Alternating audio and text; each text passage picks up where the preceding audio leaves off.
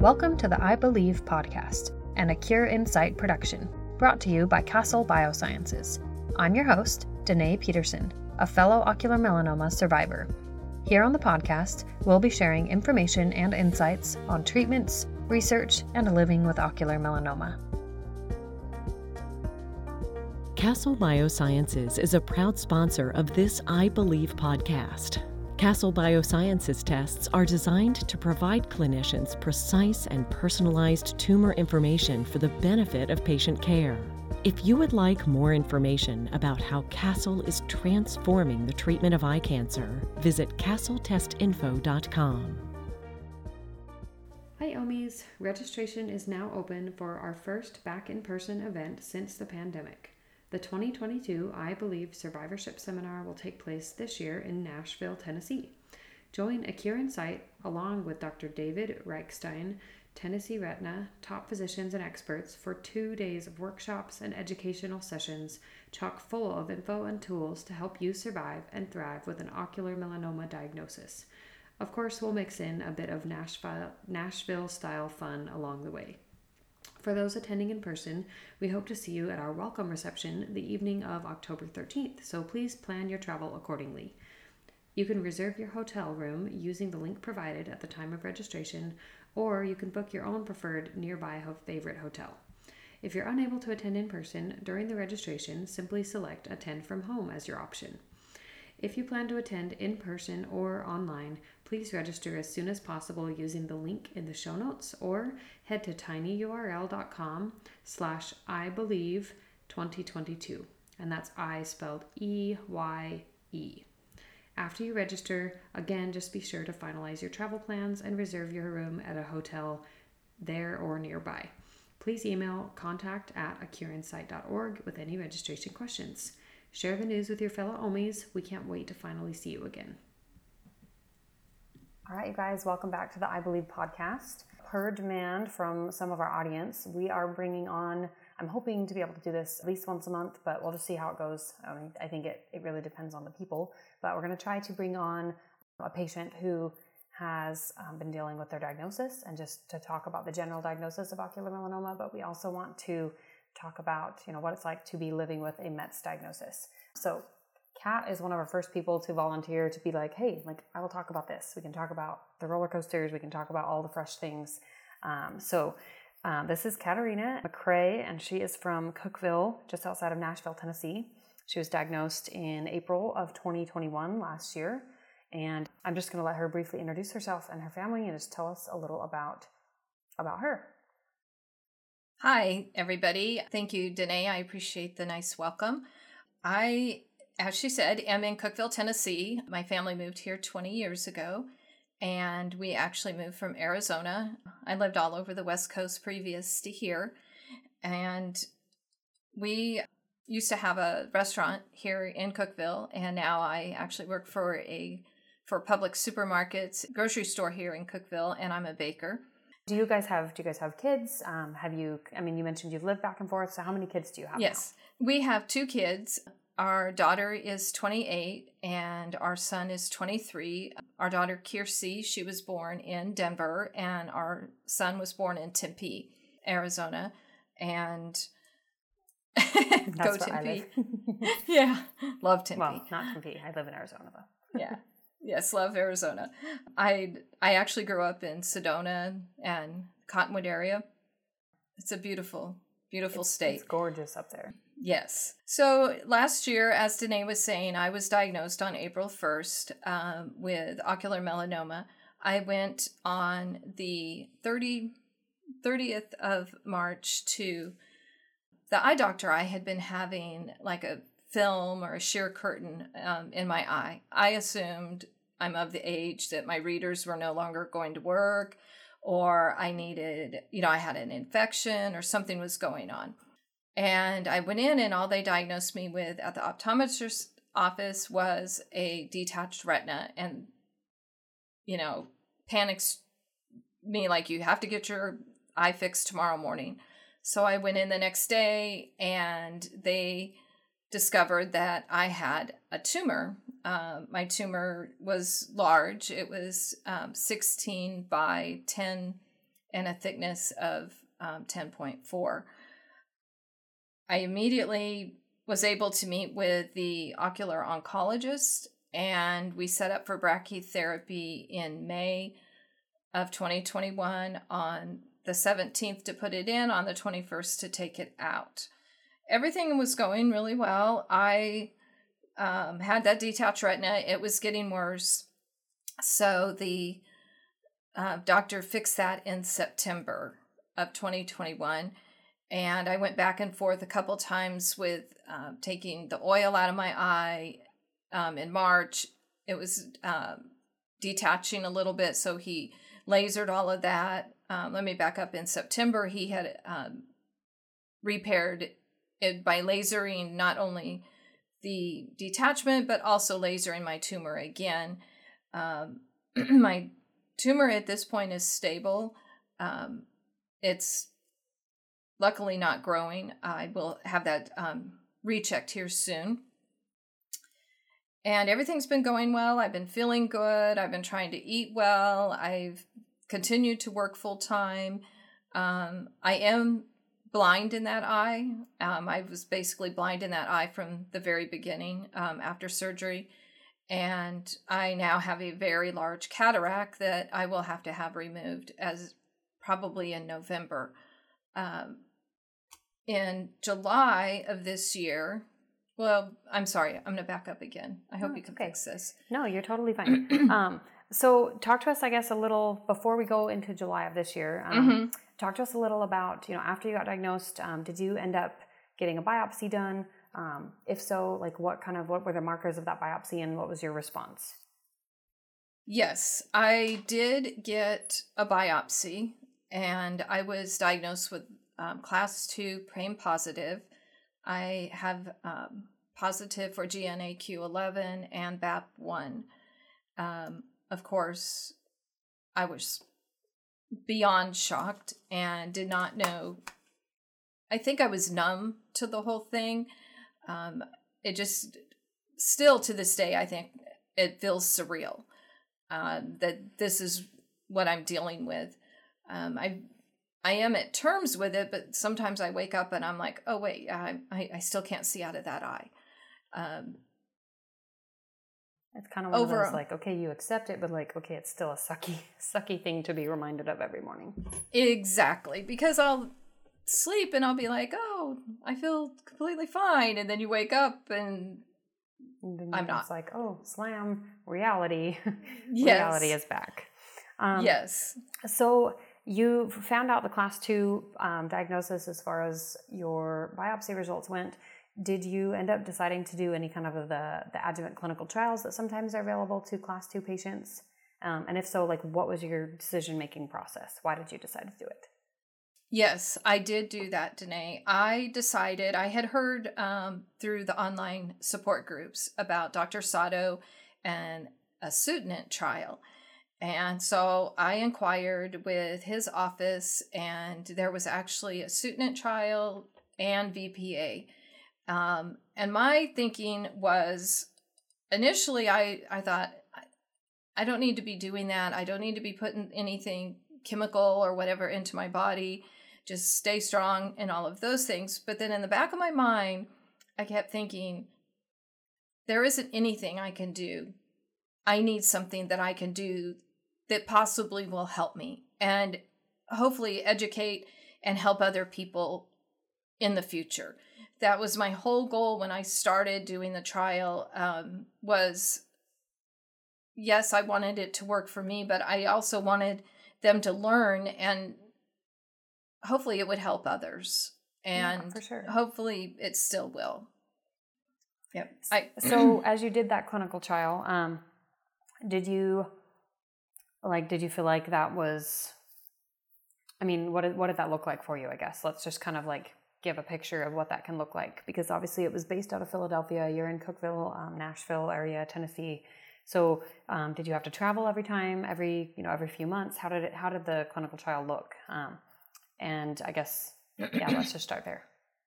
Yes, it was actually kind of tough, and because I am in Cookeville, it's a two-hour flight. I had to fly up every three months. um, to get the medication, to meet with the team. They did some tests up there. Um, I was luckily able to do uh, my scans that is required for the trial, but I was also, um, once I was diagnosed uh, with ocular melanoma, I met with a medical oncologist, and my protocol for scans is had from the very beginning was every three months. And I continued doing that here in Tennessee. And then the extra scans that Dr. Sato's team needed, I um, was able to add those on, and they would read the scans up there as well as my oncologist team here. And go ahead. No, you're good. Um, so you had just basically regular scans. you had blood work every three work every three months, and then um, I'm trying to remember what was there was there was like a cardiac test you had to have monitoring for, right? For the yes, the echocardiogram, mm-hmm. and, and, that, that was, was every part of the clinical months. trial. Correct. They um, wanted to monitor that your valves and everything and the muscles in your heart were working properly. And they did an EKG when um, I was up in Philadelphia for my meetings every three months. And then during the trial, um, I did blood work every two weeks. Oh yeah, um, I forgot. The blood and I, every two weeks.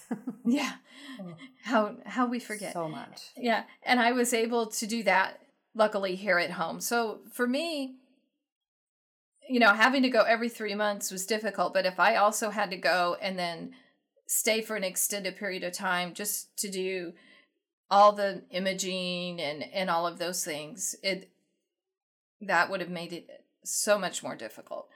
Um, I was willing to do it though. If that's where I could get hope and the best possibility, I was willing to do it. And no, I mean, hope- I mean, like you said, like it makes sense. Um, and so let's fast let's fast forward a little bit. Um, I know over the summer, like because I did that clinical trial as well myself. Um, mm-hmm. So over the summer, you had your routine monitoring. At this point, had you finished the clinical trial, or were you still finishing the medication for the trial? I was still on the medication, um, and I had my scans um, in April. And all along in my scans, I should let you know, I had two spots in my liver. Um, one, I'd had a spot from years ago that had been there. Um, and it was only picked up when I had a kidney stone. And so it had been no change in that from 2018 until May or until excuse me, July of this year. And everything was still stable. There were still those two spots in my liver, no changes. I went in for my three month scans in July, July 27th, and I found out that day that I had metastasized to my liver. And so that one was the largest, and then the other one um, wasn't far behind, and there's approximately 20 to 30 more um, little tumors. So basically, the two spots that you had initially for multiple years that were considered mm-hmm. stable for so long because they weren't changing, everything looked good, they kind of just went on overdrive and and said, "Hey, let's make babies," and exactly. they just went everywhere. Yeah. Um, we so, tease that it's you know mama and daddy and they decided to have a family yes and they set up camp in your liver and we really don't want them to be there no no, um, when we saw Dr. Sato um, and we saw the scans with him and looked at them, my husband said I looked like it um, Dalmatians, the spots on a Dalmatian, and I thought, well, that's a good analogy, but not really one you want to get hope for. no, yeah. and it's and it's so tricky though because, like you said, you'd gone from stable for so long and yes. thinking that okay these these spots are probably not cancerous because they're not changing. They haven't been changing for so long. Um, correct. to to then you know you light up like a christmas tree so to speak on the mm-hmm. scans and they're like yeah actually those two spots are cancerous. Um, so what was kind of what was the process um, after you got this initial scan report? Um, what what did you decide and your medical team of oncologists decide to do from there Yeah. Um, so I found out the results with my medical oncologist um, here in Nashville, and she laid out the different options. Uh, because it is only in my liver, um, it was highly recommended to do liver directed therapy. Um, her office does not do those down here. Um, Dr. Sato's office is where I needed to go. So I am with Dr. Sato and his team, and they chose and I agreed upon doing chemoembolization. Um, it is a clinical trial um, because the the chemo drug that they're using is 300 milligrams, so it's a higher dosage. Um, and the reason for that, uh, my understanding is the fact that I have so many in my liver, they want to just really basically blast my liver. And um, if it was anywhere else in my body, that may not be the course of action for me. Uh, but so, um, well, sorry to interrupt, but um, that's okay. I just was going to ask. So when when they did the initial like kind of process, um, did you end up having to have a biopsy done of the tumors in the liver? And if so, do you know which like which tumors they focused on, or did they take samples mm-hmm. of as many places as they could? They only took samples of the largest one, and they um, luckily luckily for me, a lot of people they go through the ribs, but for me they went under my rib um, because the tumor was um, they were able to get it at that location. Um, I could be mistaken. Maybe they did the two biggest tumors, but um, all the other little ones uh, were too little. They they wouldn't have been able to biopsy those, so they just did the biggest tumor, and um, it did, of course, come back confirming the Mets. Um, and from July, it went from around one centimeter to August when I had um, a treatment at the end of August to 2.2 centimeters. So it had grown, but it wasn't this enormous, I you know amount. Like I've heard other people, it goes from one to 10 mm-hmm. um, yeah, and thankfully, I mean, if it's gonna grow at all, like it, it appears that it's been slower growing for a longer time because it's obviously it showed up a long time ago, and then and then now it only started growing this year. Um, right. I just was curious, like if they were able to confirm that it was those two initial spots that had shown up, you know, years ago that were confirmed to be uveal melanoma.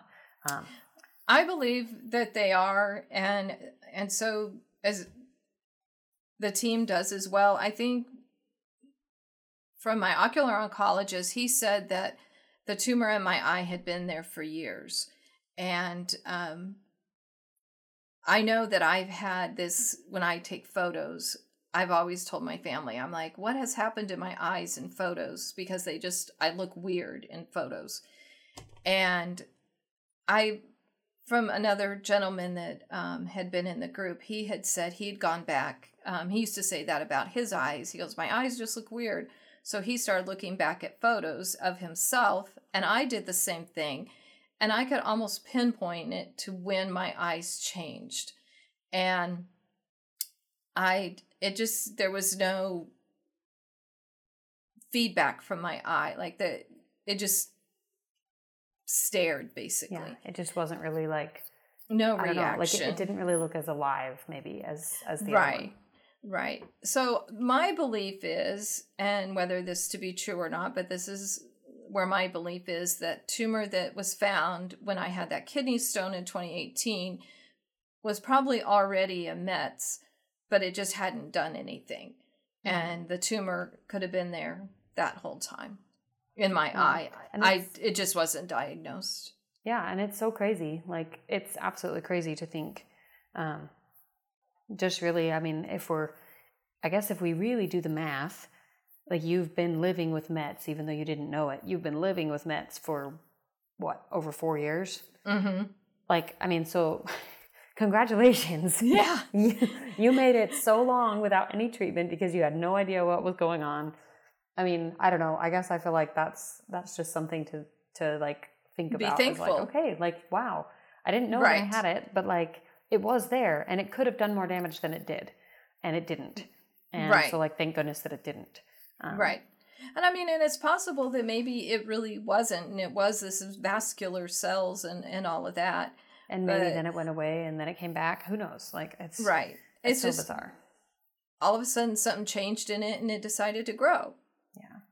You know, that's So the weird thing. It is, and it's so weird, and it's, and I know, like, just from from our perspective, like within, you know, in our our group of the people from the cohort who were on this this VPA Sutent trial with doctor Mhm. Sato, I know we just kind of spent most of the summer like just being floored, like by one person after another, like you and one other girl, and then another girl, and yes. and it just kind of kind of hit hard. Um, and we, I think we all had talked about this, right? Like throughout throughout the last couple of years, um, maybe a year and a half or so, we've we've talked about it at different times where, you know, someone else in the community, we see someone got diagnosed, or we have a friend who we know who maybe they're not in the trial, but they did get diagnosed with metastatic disease, and and we all kind of would rally around each other and like, okay, like this is so hard. It's so hard to see someone go through this. hmm And um, what's I guess what's it been like for you on the other side of that to be actually going through it and to have people maybe like me or like other people in our cohort who like we we're trying we're trying so hard like to be there for you but like obviously we know like there's there's nothing we can say to make this better. Yeah. And and I appreciate just the support and and learning from other people. It there's so much out there treatment wise that I feel like there's a lot of options. I I feel that more and more. So it's like okay, so I'm gonna have um, scans at the middle of October, and then I'll go meet with the team and I'll find out if this is working. And I know this might sound strange, but I don't really feel nervous at this point. I'm like, okay, I want to know if it's working because if this isn't working, let's move on to the next thing. Um, I do qualify for TEBI. Um, TEBI is typ- typically used if it's sys- s- the systemically, and that's if it's anywhere else. Um, So in your would body. let's just clarify that just for anyone who's not not clear. Um, so systemically meaning like it's in the liver, but maybe it's also in the lungs. It's maybe in the bones. It could be in the brain. I mean, Right. who knows where else this thing could go? Um, right. But so the the reasoning then is that because it's only in your liver, I'm just trying to recap. Because it's only in your liver, the team felt it was best to focus on liver directed therapies first. And since TEBI is a systemic whole body therapy, they didn't want to just do that because Right. traditionally whole body therapies don't tend to do well with isolating the liver. Correct. And it's with it, um, if they can stop it, is the way I look at it. Okay, let's just stop it in the liver so it doesn't go any farther. Um, I, I do want to say that um, I had a brain scan and it's not in my brain, but I do have a spot we're monitoring on um, my skull, so on the bone. Um, I'll have that rechecked coming up. But at this point, that isn't 100% been diagnosed as Mets. It's likely, but they're they're not going to confirm that until the next round of brain scans. Okay. Uh, So are those also going to be coming up in October for you? yes, yes, um, Um, it should hopefully coincide with the other one. No, that makes sense. Um, so, I mean, I know this has been just just from observing and just as you know, as one of your friends, like I've seen the emotional roller coaster that this has been.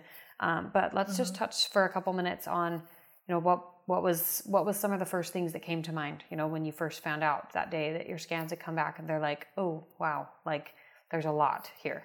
Um, Yeah. there's a lot of metastatic disease. Where obviously we still need to confirm it, but like there's a lot of things going on here. Um, Yeah. What was your initial like thinking process of all of this? My first thought was when I was told um, it was in my liver, and then I it was like twenty to thirty spots. I was like, "What? Three months ago I had two, and now I have thirty? How? How is that even possible?" And then it was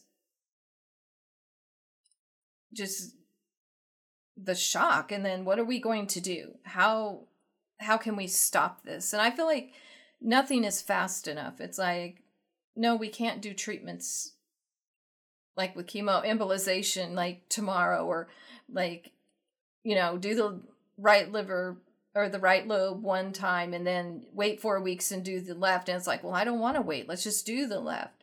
And all of those things were difficult and and trying to learn what else is out there and figuring out what why is this better than the other. I went back and forth on the the um, te- doing Tebi versus chemoembolization. I'm like, well, if I'm HLA positive, then let's just do that. But when it was explained to me, it's only in your liver, and we want to focus on that because it will. Once you do systemically, you might not qualify for certain trials. And we want to leave options open basically. Um, not well, leave that for so last but it's very clarify, toxic. to clarify though because tebi and Kimmtrak has been approved fda approved it is no longer mm-hmm. in trial. So right. you don't have to qualify for a trial and have not done a previous treatment. That could just be used at any point in your treatment plan um, right. as long as obviously you are hla positive which you are. Um, hla 0201 positive i believe. Yes. And so as long as that that's a, that's always going to be accessible as long as you're you know here in the United States, which you are. Um, and that so that I think that's just helpful to explain. It's just the idea that it's it's not so much that this couldn't help you, it, like it may, but like you mentioned, you touched on this just briefly, but it it's a little more toxic. Um, it could be a little mm-hmm. harder on your body, and most of your tumors are in your liver, so the focus needs to be on the liver. Um, right, is kind of what the the care team seems to have kind of rallied around. Um, right. And, and like I fully said, trust this team. I, I really, I mean, this is Dr. Sato's forte and his team.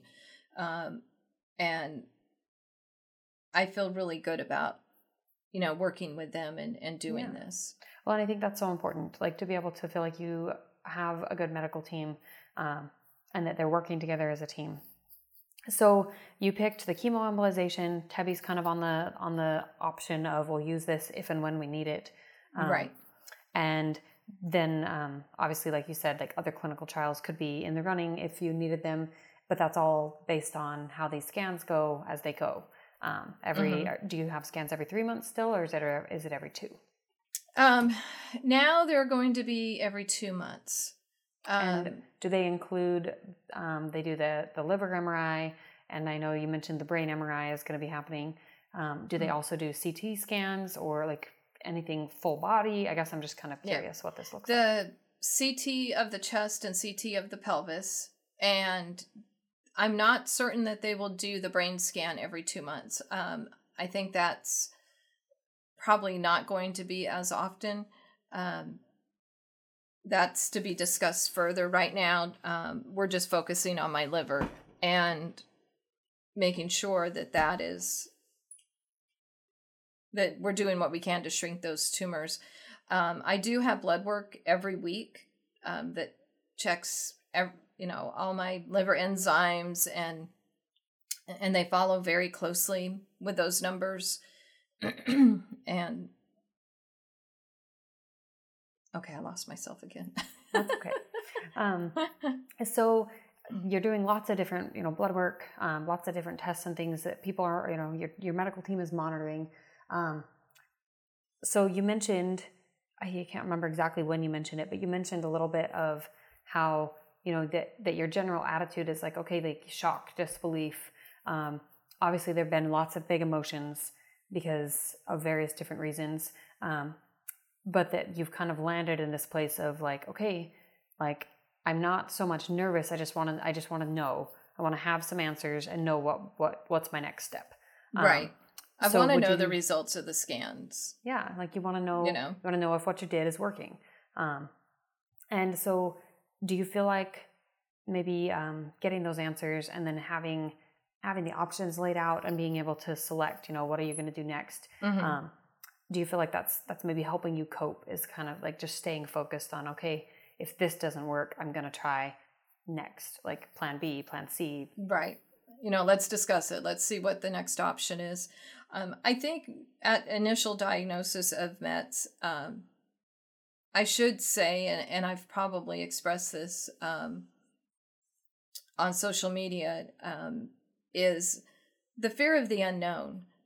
because uh, I think that's been my biggest um, obstacle, not having full understanding, not full clarity of any kind to the treatments and how I'm going to feel with the treatments.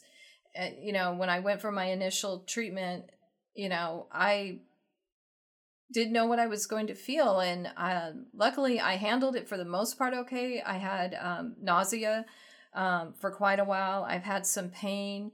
Um, I'm about four weeks out from that first treatment. I'm getting ready to go this Tuesday for my second.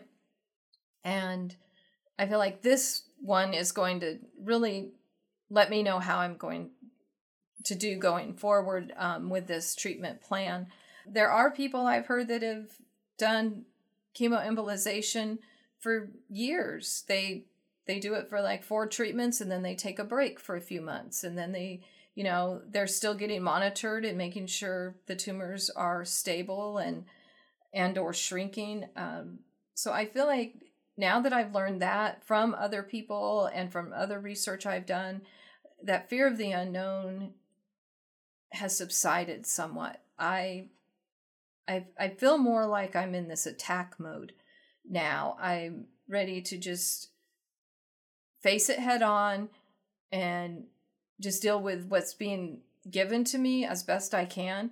Um, that's not saying I don't have fears still. Um, I know when I get up there on Tuesday and go for treatment, I'm going to be nervous and not want to have nausea or any kind of pains or whatever.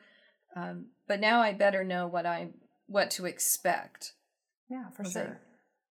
Well, and it's it's interesting, I think, the way that our brains kind of absorb information like this, right? Like these kinds of circumstances and and the trauma that they are, right? That that it's such a traumatic thing to, you know, to get a cancer diagnosis to begin with, let alone mm-hmm. have it progress and have it come back, right? Um, but it's interesting that I think it's I think it's kind of a common thread through most of us is that we tend to grasp for certainty because the unknown is so hard.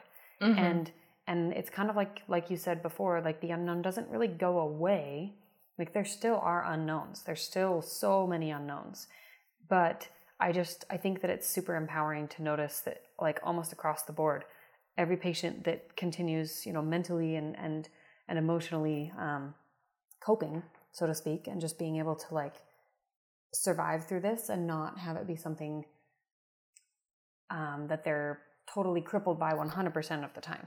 Uh, right. Uh, I think that the reason maybe behind that, and, and you can tell me if you disagree, but I, I, my theory is that the reason is that it's because we find the things that we can be certain about. We find the things that we can control. Um, we find, you know, just they're little things. Like they're not, they're not, they're they're not going to maybe be deal breakers in in this whole metastatic diagnosis or in the cancer world in the in the in, to begin with, but they are going to be helpful in just managing the day to day.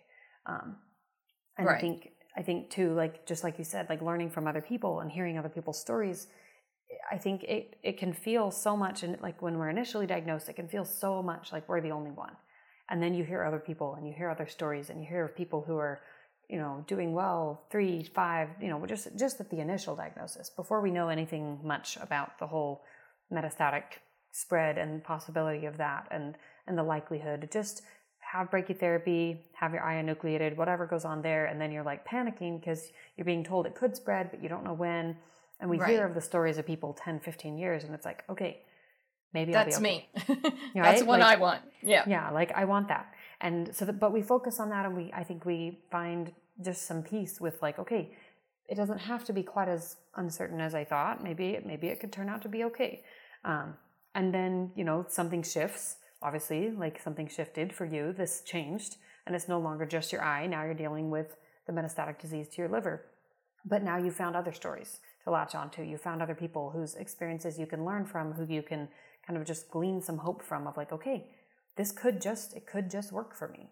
Um, and just kind of dwelling on that possibility i think is i mean we could argue it it's a form of faith. Like it's just a form of having faith in the future mm-hmm. despite so much unknown. Right. I think that when I learn from other people and I, you know, I, like I've had people reach out to me and and I will I'm better at supporting I think other people than I am almost supporting myself. And then I as I'm saying things that I to them, then I'll turn around and I'll be like, "Wait a minute. I need to listen to that myself." And I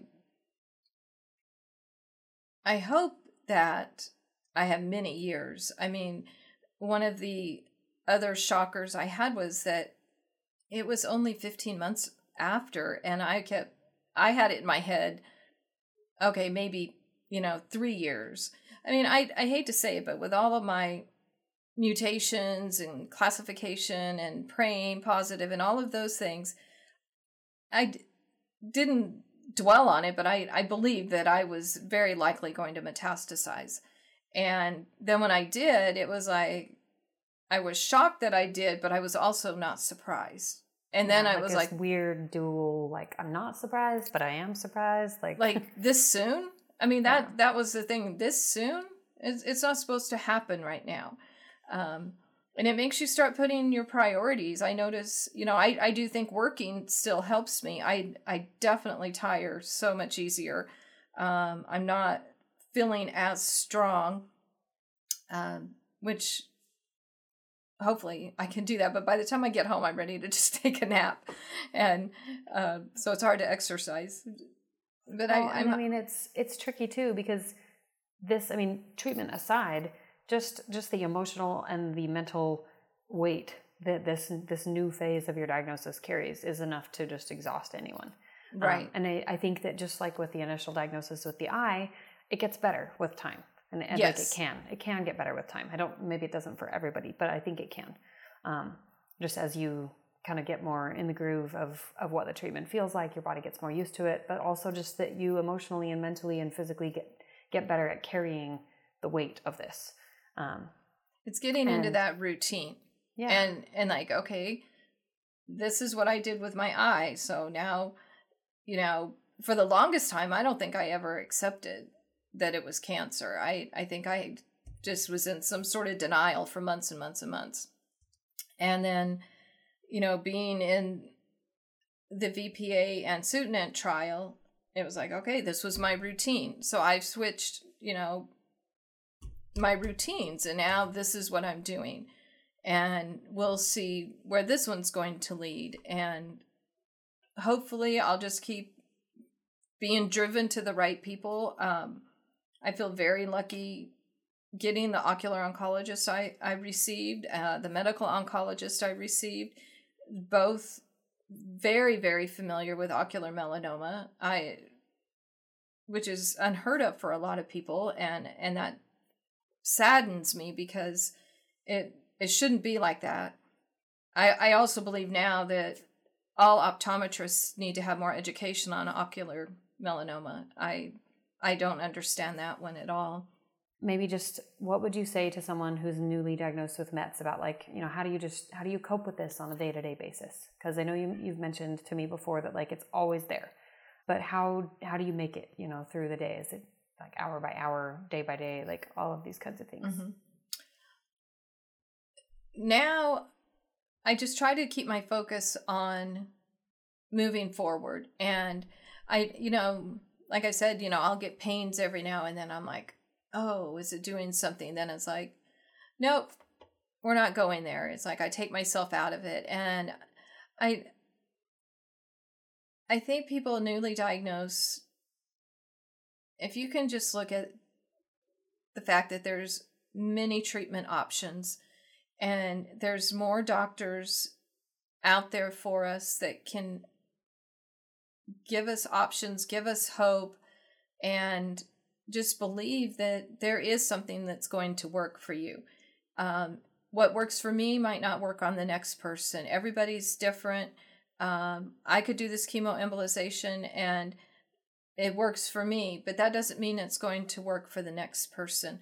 Um, I just try when I get down, I I allow myself to be down. I allow myself to own my feelings and my worries and my concerns. I I do find that I tend to not put up with as much BS from people. Um, life is just too short, and there you, you just have to do the things you enjoy and focus on making sure those things happen. You know, get outside. I mean, for me, being outside is huge. I I just it's very rejuvenating. Um, I have pets, so I spend a lot of time with my pets. Um, I have a really big Anatolian Shepherd, and he's attached to me. I mean, I know he knows something's not right, and he can tell before I can tell that I'm not feeling good. And he's right there. And as soon as he's there, I, I feel better. So I focus on the things that are making me feel loved and um, I hate to use this word because, but the word wanted, you know, that. Well, yeah, like I, just that, that people want you here. People and I want to and your animals and you want to be here.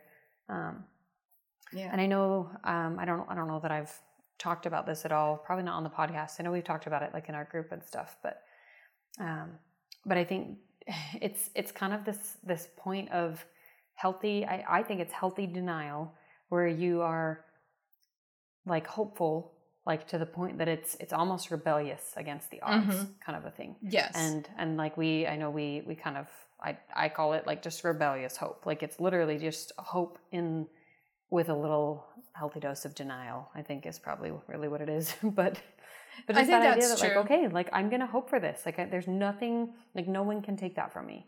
And right. no one can take that desire to to be here in 10 years 15 years 20 years. No one can take that desire away from right. me um, they can tell me all they want you know? No that's probably not going to be statistically possible. And it's like well sorry i don't believe that. Then don't give me those numbers yeah you know? don't give me those numbers i don't want to hear those numbers i would rather just yeah, focus on yeah. what what i can be hopeful on um, one of the things i've done is and i have written i have a chalkboard next to my coffee maker and um, I have it written on the mirror of my dresser, the mirror in the bathroom, and I have this just beat the odds.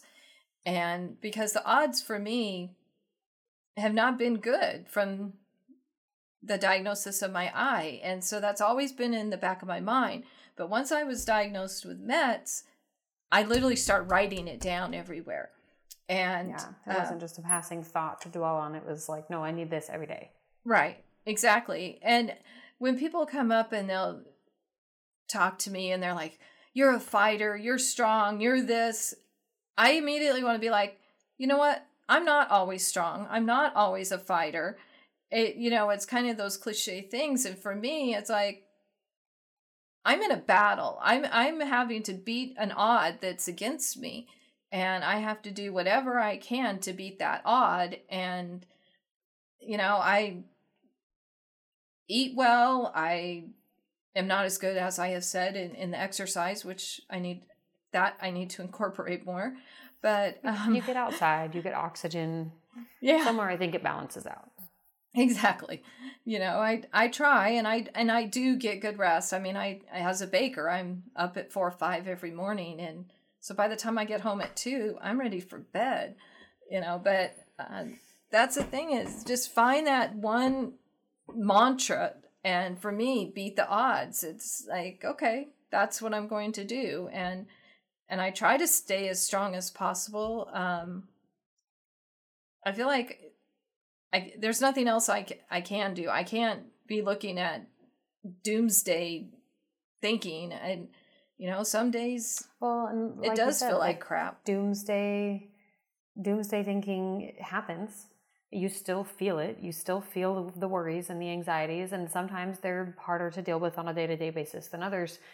But like you, you can't live there because you can't right. function there, and right. that's not that's not a place that feels good to stay for very long. Right. Um, I think it's an important place to validate and to visit sometimes, and we do. But like, just just realizing that you know, at the end of the day, you don't have to live there, even if it involves a you know heavier dose of denial to get out of it. Right. I the thinking I will use um, also is uh, like when I'm feeling a good feeling, I'm like, you know what? I'm owning this. I'm owning this feeling. So when the bad feelings come in, I'll say, I'll ask myself, uh, is this something you want to own? Is this something you want to hold on to? what can you do to get yourself away from these thoughts and you know and i will typically you know talk to a girlfriend or talk to a family member and um, i am really blessed with having a family you know my son and my daughter and my husband they we all talk very openly with one another and so whoever i feel like i need at that moment i can call them and and i feel like they'll just turn it around. They'll say something that I need to hear. That yeah. I well, and that's such a gift, like to have yeah. support um, from the people that you love the most. And you have to support them.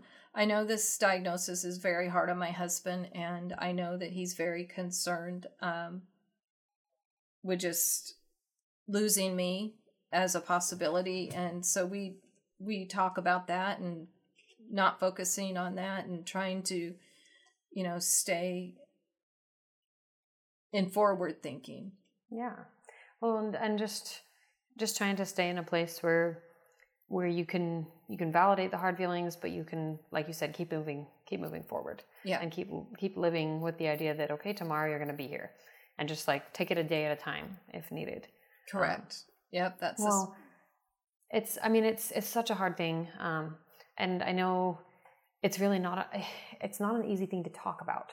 I think sometimes we think about it a lot and it's like, mm-hmm. oh yeah, mm-hmm. like I could talk about that. But I think physically like putting words to it sometimes can feel so difficult.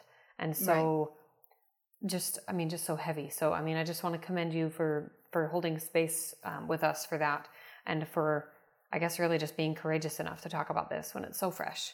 Um, Thank you. And uh, I really do I really do believe that like we do help each other by sharing and talking um, I think vulnerability vulnerability creates connection, and so I really hope that someone else who maybe is in a similar situation can listen can listen in and just glean some glean some relatability or some hope or just just connect um, a little better with your story. So thank you again for for being willing to share and talk about. You're this. welcome. Um, and I look forward to seeing you in person in just a few weeks. It's yes. so fun. Yes, I hope uh, a lot of people come. I, w- I would really love to meet so many people. And sorry, so I'm a hugger, people. so you're all it's getting okay. hugs. I'm a hugger too, so it's okay. Okay. Um, well, Kat, I'm going to go ahead and end the recording, but thank you again for like coming and being with us. Um, and thank I look you. forward to hearing how things are going, uh, just just with your your treatment and your scans and everything. Thank you. I appreciate it, Danae. Thank you so much for joining us today on the Eye Believe podcast, brought to you by Castle Biosciences Please be sure to subscribe, and if you're so inclined, send this episode over to friends, family, and share on your social media to help spread awareness around OM. If you have a moment, leave us a brief review or consider making a donation to the links in the show notes to keep our podcast going. Feel free to follow us on Facebook, Instagram, or Twitter at A Cure in Sight. We'll see you next time on the Eye Believe podcast.